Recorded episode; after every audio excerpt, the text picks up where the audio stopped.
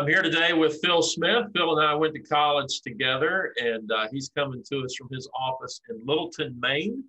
And uh, it is great to have another Northeast guy, or at least I'm not from the Northeast, but living in the Northeast, uh, to share on our podcast today. And uh, Phil, for those of people that are watching or listening that don't know you, why don't you take a minute and introduce yourself and tell us a little bit about your family? Sure. My name is uh, Phil Smith. I grew up here in northern Maine. I live in a town that, as Daryl mentioned, a town called Littleton, Maine. Uh, that is near Houlton, Maine. Houlton, you'll be able to find on a map. Uh, Littleton, maybe not. but um, uh, but I grew up here, and uh, uh, Houlton is the last exit on Interstate 95 before you cross the Canadian border. Um, uh, as Daryl said, I moved to North Carolina, went to college, ministered there for 25 years. The Lord led me back home in 2014, me and my family. Uh, Catalina and uh, was my wife, and uh, two children, Catherine and Jonathan. And uh, we have been enjoying God's blessings and mercy here uh, ever since. Amen. And Phil, why don't you take a little take a take us through uh, uh, your testimony a little bit as far as growing up in Maine, getting saved, going off to college. Just kind of walk us through that, and then maybe how you met your wife. Sure. Um, uh,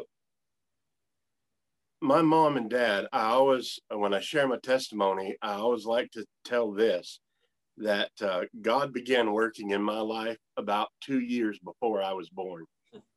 Um, my mom and dad were good, what you would call God fearing folks. They were good people.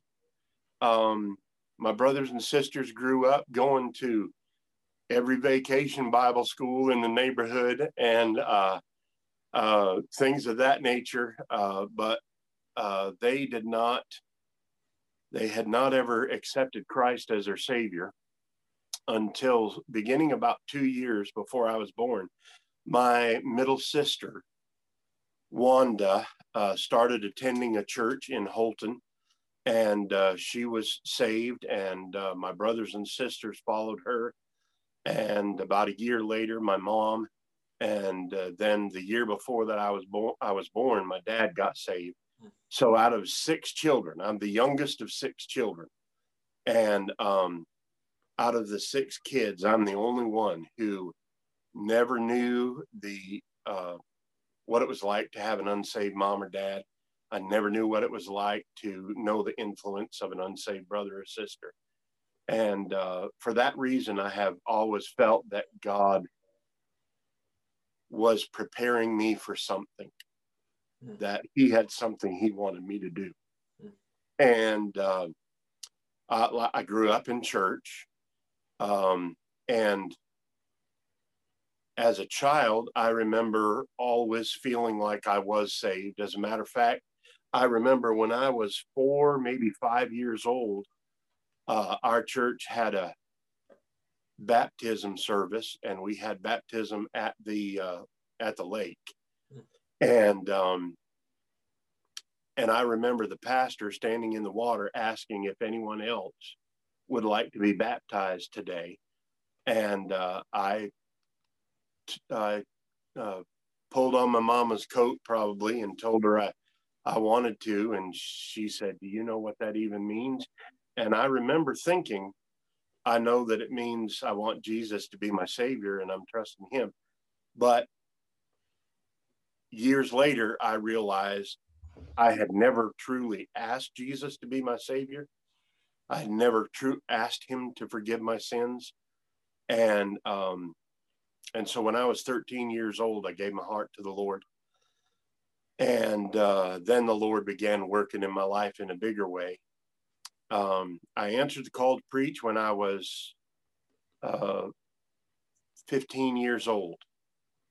And, uh, and immediately after, um, you know, the Bible says that uh, Jesus says that Satan is a liar and a thief, and the thief comes forth but to steal and kill and destroy. And uh, Satan wanted to destroy my future And uh, uh, shortly after I answered the call to preach, uh, I went through a phase of rebellion against the Lord and against my parents and against my upbringing. And uh, and it was a time in my life I was not proud of. But when I was 17, I um, renewed that relationship with the Lord. And uh, my pastor, we got a new pastor in June, the year that I was going to become a senior in high school. And that pastor had just graduated from Southeastern Free Baptist College. And he took us teenagers on a trip from northern Maine to, at the time, it was Virginia Beach, Virginia, uh, about 1,100 miles. And, um,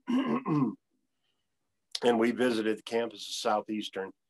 And I told the Lord if he, if, if, if I went to college and he wanted me to go, that Southeastern is where I would go. And so I got there and uh, I kind of, uh, that my senior year in high school after I rededicated my life, I said, Lord, surely after what I have done to you, you can't use me in the ministry, in the pastorate. But uh, I will remain committed to full time Christian service.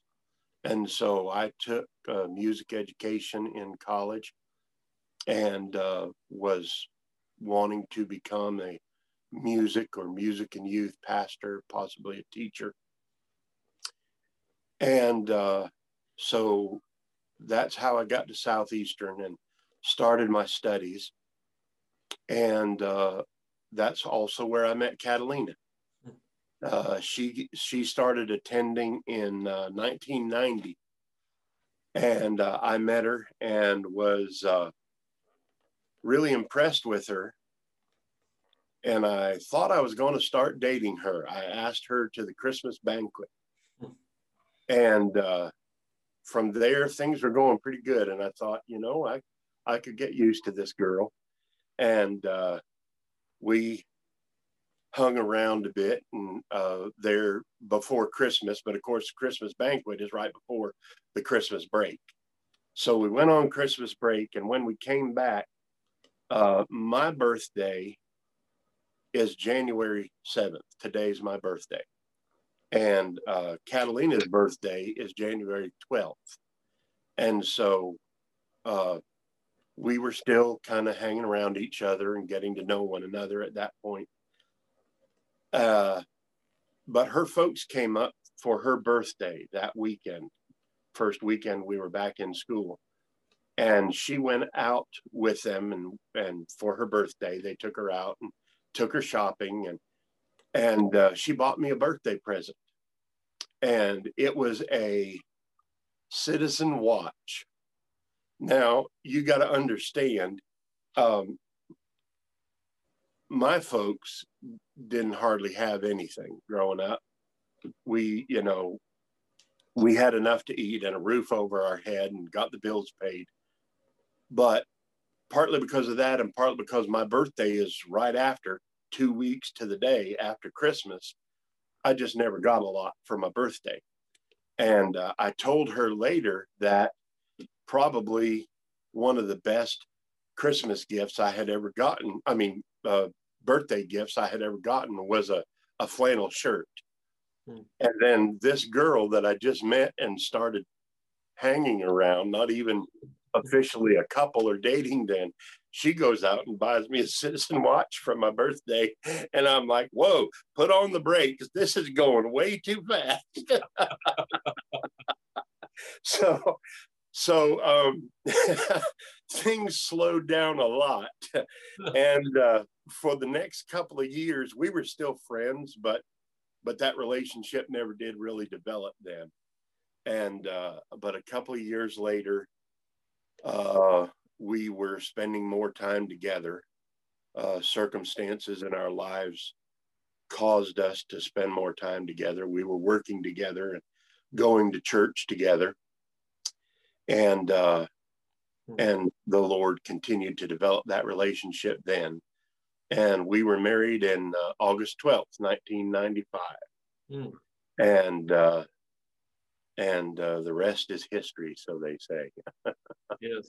We had as, as a, we were married uh, five years. Uh, no, we were married two years, and when she got pregnant with Catherine, uh, so our daughter Catherine is our firstborn. She's uh, 23 years old now, and then five years later, uh, we had another child. Catalina had we had wanted to have two children pretty close together in age, but uh, that didn't happen. And um, and we both remember one day uh, we were having uh, devotions, putting Catherine to bed, and she was somewhere around five years old, and and we were tucking her in for the night and saying our nighttime prayers with her, and she said, I want a brother or sister. Hmm. And Catalina said, Well, then you need to pray for it hmm. and ask God to give you a brother or sister. And she did that night. And about a year later, we had Jonathan. oh, wow.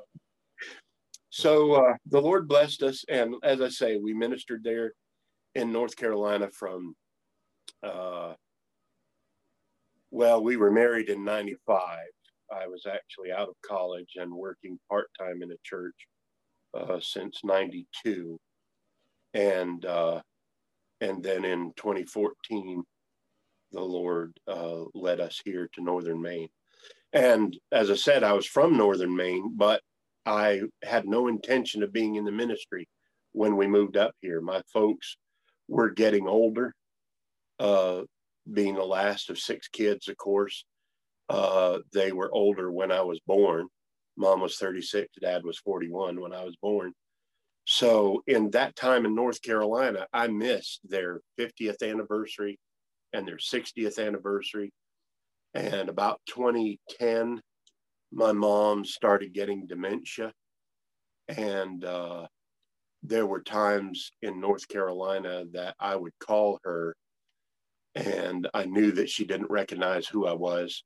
She knew that I was one of her children, but she didn't recognize who I was. And eventually, um, I was talking about Catalina and the kids one evening, and she said, Now you're married and have kids? And I said, Yeah, Mom, that's right. And she said, Well, I didn't know anything about that. and I said, Yes, you did, Ma. And I've got the pictures to prove it because you were at my wedding. She laughed and said, Well, I've been forgetting things lately, so that's possible. so I wanted to move back to be with my folks and um, and d- didn't have there weren't any Free Will Baptist churches open at the time here in our area. Matter of fact, the only two Free Will Baptist churches in Maine are my home church and the church that I now pastor in our Northeast Association. Uh, so um, I moved up here, and two weeks after we moved here, the pastor at my home church resigned and took a church in uh, upstate New York. And uh, so my home church asked me to pastor uh, then, and uh, I pastored there for three years. And the Lord led me here to Lake Road Free Will Baptist Church in Monticello, Maine. But I, I live in Littleton. I see. So before we uh, talk a little bit more about um, the last few years, I, I have a, a, curious question for you. Okay. Uh, Catalina is originally from Costa Rica, correct? That is correct. Yes. So any uh, any cultural uh, adjustments from a, a, northern Maine and a Costa Rican girl coming together? um, there were surprisingly few. Yeah. Uh, yeah. Um, but I, really, when I brought my, we brought my father-in-law here on vacation with us uh, in 2013, and he said, "Wow," he said, "this, this country, this area that you grew up in reminds me so much of Costa Rica. Of course, he was here in June, not January. That's why it reminded him of Costa Rica. Uh, but yeah, it's just a very rural setting. And uh, my father-in-law was the foreman of a farm in Costa Rica for a while, and so it reminded him a lot of his younger years when his family was new and growing. And um, there were some cultural differences between Catalina and I. Um, the idea of uh, the probably the biggest thing and the only thing that I can think of right now is the idea of the Hispanic in the Hispanic culture, families, the family unit is very strong, and they typically ex- it's it's not strange for extended family to live together. Uh, so there were times in Catalina's life when she lived with her aunts and uncles and cousins, and uh, time when uh, they lived together in houses right in a row, and uh, and that aspect was different. My family, I mean, I don't even remember some of my brothers and sisters growing up in our house, so um, you know that was very different for me. And uh, but that's the only thing that I can think of really culturally that uh, was a difference. I was just curious about that. So that's interesting. Yeah. Yeah. So after you guys moved to Maine at some point, uh, I'm assuming Catalina started having some symptoms or some issues with her health. Is that right? Yes. Um, she had always been very healthy and very strong. Uh, she didn't start working until the kids were both in school. And so I think uh, she worked for 16 years and I never knew her to call in sick in that 16 years. And even when she was sick, you know, had a cold or whatever and didn't feel good, she still went to work. Um, and then in uh, October of 2019, she began feeling very sick. And I knew how seriously sick she was feeling when on the last day of October, well, it might have been the 30th of October that year, she said, um, I need you to take me to the, to the, uh, no, she said then she needed a, a, a, an appointment with her doctor. And it was a couple of weeks, but the 30th was the day that she went to the doctor. And uh, there was something in her uh, blood work, I think, that was off. Liver enzymes were, were elevated. And so she said, uh, her doctor said, uh, I'm going to send you to the hospital to have a CAT scan done of your liver, see if there had anything wrong. And so the next week, the first week of November, we got the results from that CAT scan. And um, her doctor said, Your liver looks fine, but it does seem that you have gallstones. So I'm going to send your CAT scan to the surgeon uh, in the area, and uh, and you'll have we'll refer you to him for an appointment to see what he thinks of your CAT scan and s- schedule a surgery if that's what's necessary.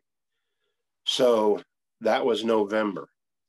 And then December 30th, that was when I knew she was seriously sick. When she said, I need you to take me to the urgent care today. Something is really, really wrong. Mm. We went to the urgent care excuse me.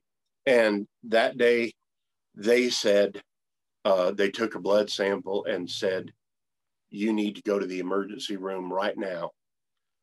Your uh, sugar level is off the charts, and our glucometer reads up to 800. So your, your blood sugar is over 800. We're going to call the emergency room, let them know you're coming so they'll get you in. So they took us in and um, dealt with it and got it down to slightly under 400 and uh, released her. uh, they set up a, an appointment with the endocrinologist, and uh, and so January she went to the endocrinologist and uh, confirmed her what appeared to be severe diabetes, and uh, developed a plan for her to deal with that. February, she had the gallbladder surgery, had her gallbladder removed. And then in March, she still felt that same feeling that uh, she was not doing well. And um,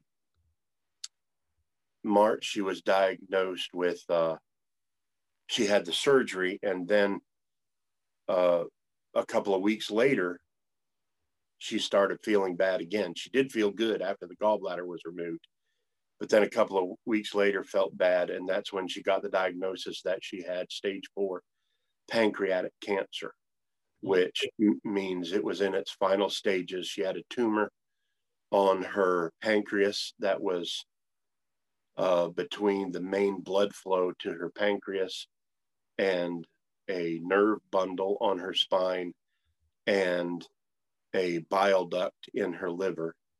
Uh, that's where that tumor was located, and it affected all three of those things. And the cancer had already traveled to her liver, her pancreas. Uh, so there was no surgery, there was just treatment, chemotherapy. So, March, we started chemotherapy. April, May, June, she found out she had two torn meniscus and a torn ACL in her right knee. July, she found out she had rheumatoid arthritis. And, um, and then July was when she finished her first series of chemo treatments. So it was not an easy year for us, 2020. Um, and uh, the doctor said there in July when she stopped chemo, he said, you know, the CAT scan shows that your tumor has shrunk uh, measurably, uh, which is his way of saying it had shrunk a very little bit. And the spots on her liver and her diaphragm had shrunk. Uh, but he said, We have to give your body a break from the chemo. So I'm going to give you two months break. Uh, August and September was her two months break. When she went back in September, we took another CAT scan to see where we were going from there.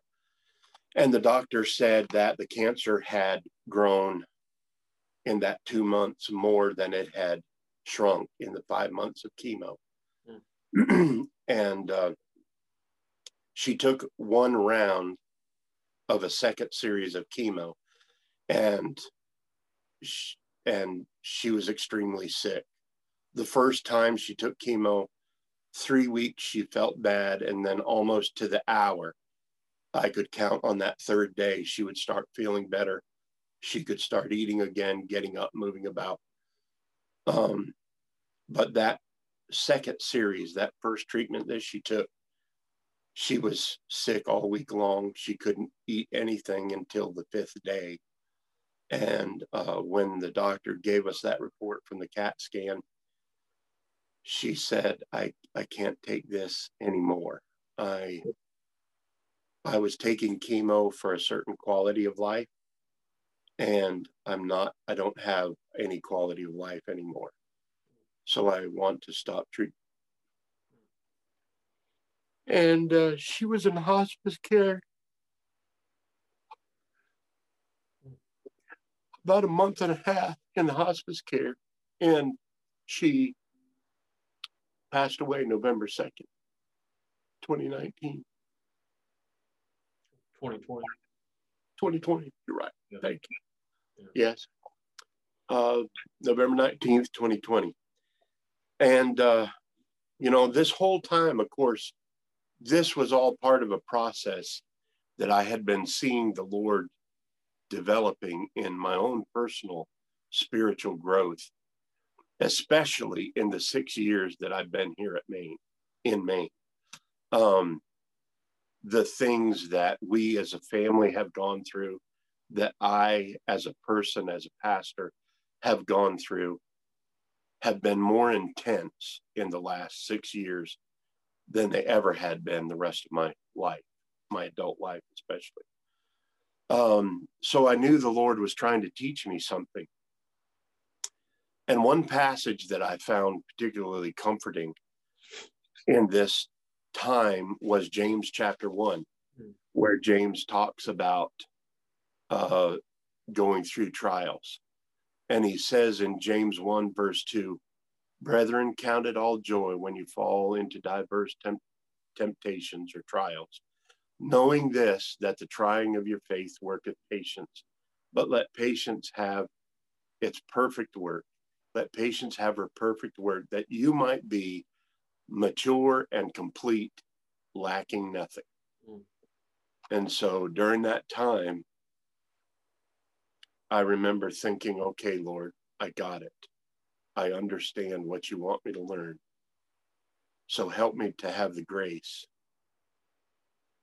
and the wherewithal in this trial to learn what you want me to learn. And what I want to share with you and your listeners today is uh, this thought from that passage Brethren, count it all joy. Mm. Mm. You know, you know, when we read that passage and we think, especially after going through something like this, we think, really, Lord? You, you tell me that I'm going to face these trials. And Jesus said, in this world, you will have trouble. Expect it. Mm-hmm. James didn't say, if you have trials and testings. He said, when you have trials and testings. So we're to expect them. And we ask ourselves, Lord, you mean in this trial, you want me to be happy about it? You expect me to be joyful? well, we got to remember happiness and joy are two very different things. God doesn't expect us to be happy about trials. You read through the Psalms and you see that, especially David, he pours out his heart to God when he goes through a trial. How long, O Lord, are my enemies going to prevail against me? How long will the heathen rage? My bones waxed old through their roaring all day long. David didn't just put on a smiley face and pretend nothing was wrong.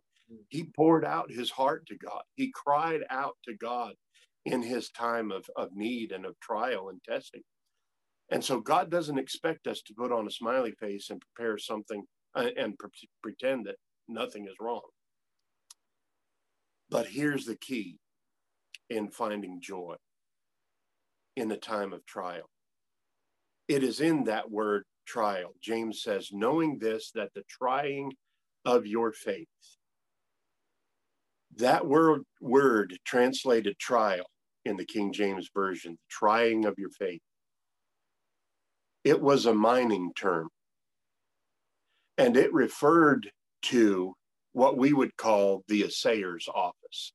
We in Western culture here in America, we don't know much about we don't much know much about mining, but just very briefly, let me say when you if if you were to dig in your backyard and find gold, you don't just go sell that gold and open up your mine.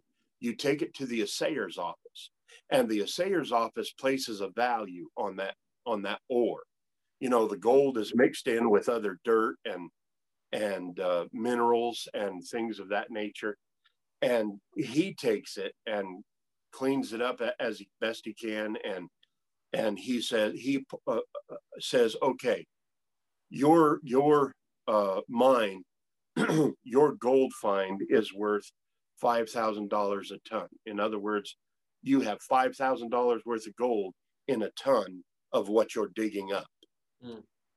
He puts that value on it. So when you take that meaning and you apply it to probably the most picture perfect example of a man under trial in the scriptures, the Old Testament person of Job.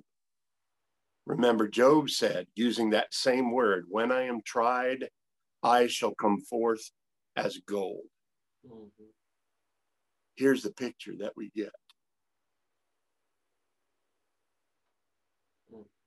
when we go through trials, we can have joy in that trial because we know that just like Job, God wants to prove how valuable you are. Sometimes we need to know that ourselves, hmm. how valuable we are to Him. In the case of Job, God wanted Satan to know how valuable he was. You know, that, that first chapter of Job is almost unbelievable. Bible tells us Satan went before God. God said, What have you been doing, Satan? Satan says, Well, I've been walking to and fro over all the earth. And God says, Have you considered my servant Job? Really? I mean, Lord, you're going to sick him on us? no, no. Uh. God wanted to prove to Satan how valuable Job was to him. Hmm. God wanted to prove to his wife, who said, Honey, just curse God and die. When she saw her husband sitting there in a pile of ashes, scraping, scraping his sores, knowing all that he had lost, every child and, and every child that he had, all of his thousands and thousands of flocks and herds, his home, his immense wealth, he had lost it all. And she said, Honey, just get it over with. Just curse God and die. God wanted to prove to his wife how valuable Job was to him. Those three friends that sat around for the whole rest of the book, criticizing Job and telling him he's not being truthful, he must have done something wrong because God's not blessing him. God wanted to prove to them that they were wrong, that Job was of immense value to him. So, my message to your listeners today is take heart in the time of trial. Mm. And, and years ago, I developed this message from this passage. The reality of trials is we're going to experience troubles and trials in this life. James said, when you experience these things, it's going to happen. The right response is joy in the time of trials. Mm. God wants us to know that we're valuable to Him. Because the reason that He brings trials is because He wants us to grow up, to make to make us complete and mature, lacking nothing. Mm. And the right re- request He wants us to make in times of trial is, Lord, teach me what you want me to know. Because one day hmm. and this brings joy as well in a time of trials. One day, verse 12 of James chapter 1 tells us, hmm. Blessed is the man who endures trials, because when he has endured, when he's been tested, he shall receive a crown of life. Hmm. Blessed is the man. That's reward for this life, for the here and now. That's the happiness that we were talking about earlier. You ever meet somebody and you and I knew people like this in college. They were not happy because they weren't mature. And as believers, if we don't grow up in Christ, we're not going to be happy in our walk with the Lord. That's for the here and now. But for eternity, God says that child of mine that endures will receive a crown of life. So take heart, believer, mm. In times of trial. Phil, thank you for sharing that. I know, I know it can't have been easy to walk through that journey with your wife. Um, and I can't imagine what you and your, your kids uh, have been through. Um, but it is encouraging to be reminded that God was faithful and is faithful. Amen. Through it all. Praise the Lord. What are some things that we can pray with you, for you, and your your your kids about? Um, well, um, days. pray that my children adjust well, as well as myself. Um, you know, this this year is going to be a year of firsts. We've been through our first Thanksgiving, our first Christmas Mm. without her. Her birthday's coming up in a few days. Mm. On Mother's Day, going to be very hard. Mm. So pray that we adjust. Pray that, you know, the psalmist said, Yea, though I walk through the valley of death, the shadow of death. You know, God doesn't want us to dwell here. We have to have that time of grief. We have to have that period of reconciling what has happened in our lives. But but don't stay there. Mm. Move through, walk through that valley. So pray that the Lord helps us as we make that journey through the valley. Um, life is different for us now. I'm I'm worried about my son going to college and um, you know our budget was set up so that my income paid for our day-to-day expenses and bills here at the house um, catalina's salary took care of the extras and so without her salary i'm worried about jonathan's bills um, and uh, god can work that all out Mhm. uh, but uh, do pray about that. My daughter Catherine is also in in uh, embarking on a new journey. Uh, she is a CNA. She's been working at a long-term care facility here in Houlton, uh, but she is applying applying for a position with traveling nurses, uh, where she will travel anywhere she wants in the country um, and her and one of her close friends are uh, going to be doing that. So pray for their safety. You always worry about a couple of single women on their own. Um, pray for the Lord's hand to be upon their lives. Uh, those are the things that, that matter to me the most that you could pray for. Well, we want to encourage our listeners to do that. And uh, I really appreciate you sharing this. I know this is very fresh, and uh, uh, but it's obvious the Lord has been working and moving in your heart and life. And and uh, think about that passage of scripture. I know I'll probably misquote it, but uh, He comforts us in our in our trials so that we can be a comfort to others. And so That's right. Amen. I hope and pray that God will bring those kind of people into your life. And I know that He's already been using you to be that kind of person in other people's lives. I can just know that that will be a part of, of your ministry in the future. So, Thank you, brother. And thank you for this opportunity to share in your ministry with this podcast and uh, to be a part of it. It's been a blessing to me.